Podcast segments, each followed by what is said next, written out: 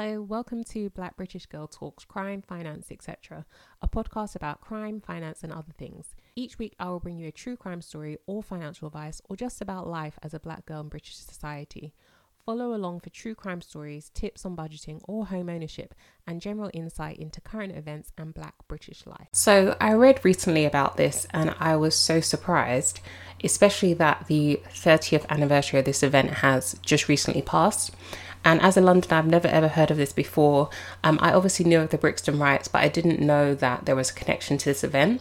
So, this is the New Cross Fire of 1981, and this starts during the early hours of Sunday, 18th January 1981, in New Cross, which is an area in southeast London.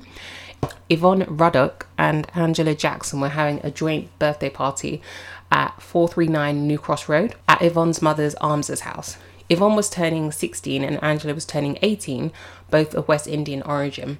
So the party began on the evening of Saturday, 17th January 1981.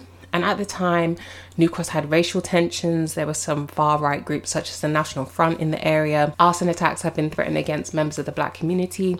Apparently, the same road on which the fire took place was in 1977 the site of a National Front march. Three years before the New Cross fire, the Moonshot Club, a black community centre in Lewisham, was firebombed in December 1977.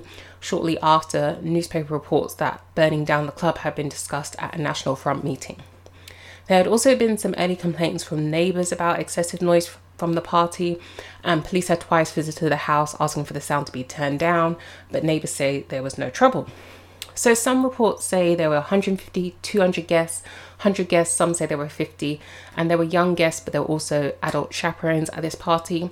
Estimates could obviously differ as people leave the party. In the early hours of Sunday morning, after most of the party had left, a fire broke out in the front room of the three story house. The fire injured 20 and killed 9, including Yvonne.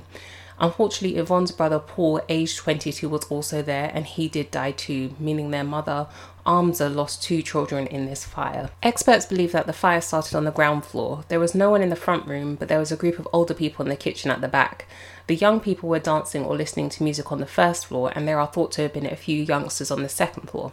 The fire started on the ground floor of the house and spread rapidly through the building. There was no way for many people to escape other than to jump out of the upstairs windows. 13 people aged between 15 and 20 died. Those who died were Humphrey Brown, 18, Peter Campbell, 18, Steve Collins, 17, Patrick Cummings, 16, Jerry Francis, 17, Andrew Gooding, 14, Lloyd Richard Hall, 20, Patricia Denise Johnson, 15, Rosalind Henry, 16, Glenton Powell 15, Paul Ruddock 22, Yvonne Ruddock 16, Owen Thompson 16. Another guest, Anthony Berbeck, became the 14th victim two years later, and the loss of so many of his friends became intolerable for him, and he died after falling from a block of flats. The fire is still unsolved, so I will go through what has been found and possible theories as to what happened. Mr. Neville Forbes, age 45, who was in the kitchen, said the fire didn't take too long to spread. It was really going. You never saw anything like it. People were shouting, get out, get out, and kids were jumping out of windows. So the day after, on Monday afternoon, the 19th January 1981, it was reported that someone was something was thrown through a ground floor window minutes before the fire started. Angela, who turned 18 and survived the fire, said that as she left at about 5:30 with five other girls, they saw a white car parked outside the house with a youngish, short-haired black man in the passenger seat. Police say that the car, thought to be a princess, made a U-turn in New Cross Road and turned sharply into Mornington Road, forcing another car to brake sharply. Originally, police believe revenge may have been the motive. Officers had been called to the house early in the evening after receiving complaints about noise levels. They have suggested, you know, someone may have started the fire because they were angry about the loud music or because they were not welcome at the party. So this was the original theory. So, 12 weeks later, um, on April 21st, 1981, an inquest into the deaths was held at County Hall and the jury returned open verdicts. One week after the fire, on 25th of January, a meeting was held at the Moonshot Club in New Cross, attended by more than 1,000 people. And the meeting concluded with a march to the scene of the fire and a demonstration there which blocked New Cross Road for several hours. Six weeks after the fire, West Indian community, the West Indian community felt much resentment at the police for not deeming this to be a racist arson attack and for lacking urgency staged a 10,000 strong protest march on Downing Street, and their criticisms of the police inquiry with early suggestions of a racist attack are accepted as contributing to the tensions that caused the Brixton riots three months later. The New Cross Fire Parents Committee was formed to seek a new inquest, and in 1997 the Metropolitan Police reopened its investigations, referring the case to the Racial and Violent Crimes Task Force. New scientific evidence was obtained that suggested that the fire had been deliberately started in an armchair in the downstairs lounge. In May 2004, another inquest also reached an open verdict. This time, the coroner said the fire was probably started deliberately while one of the guests and relatives of victims' gasps of dismay were heard from more than 100 relatives in the Southwark Coroner's Court. Many left immediately, and some of them were in tears. In his ruling, Deputy Coroner Mr. Gerard Butler said, While I think it probable that this fire was begun by deliberate application of a flame to the armchair near the television, I cannot be sure of this. So the result is that, in the case of each and every one of the deaths, I must return an open verdict. He said he was satisfied that the fire was not started by a petrol bomb or any other incendiary device, either thrown from outside or inside the house in New Cross Road.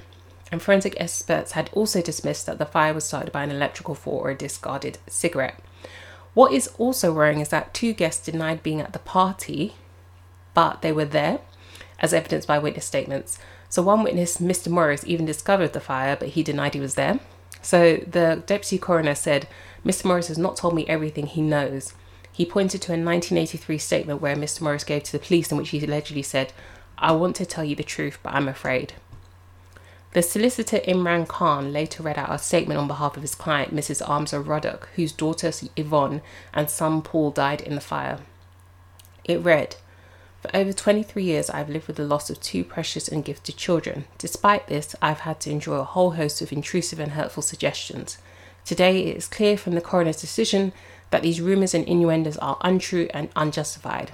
I'm very pleased that the coroner has finally put to rest any suggestion that I started the fire or anyway knew who did. I would like to quote the following sources that I used so The Guardian, RunningMeTrust.org, Wikipedia, and the BBC. Get your fix every week by subscribing to Black British Girl Talks wherever you get your podcasts. Any pictures or further information concerning each episode will be on Instagram. Follow me on Instagram at Black British Girl Talks. And as always, if you have any questions, DM on Instagram. Until next time, goodbye.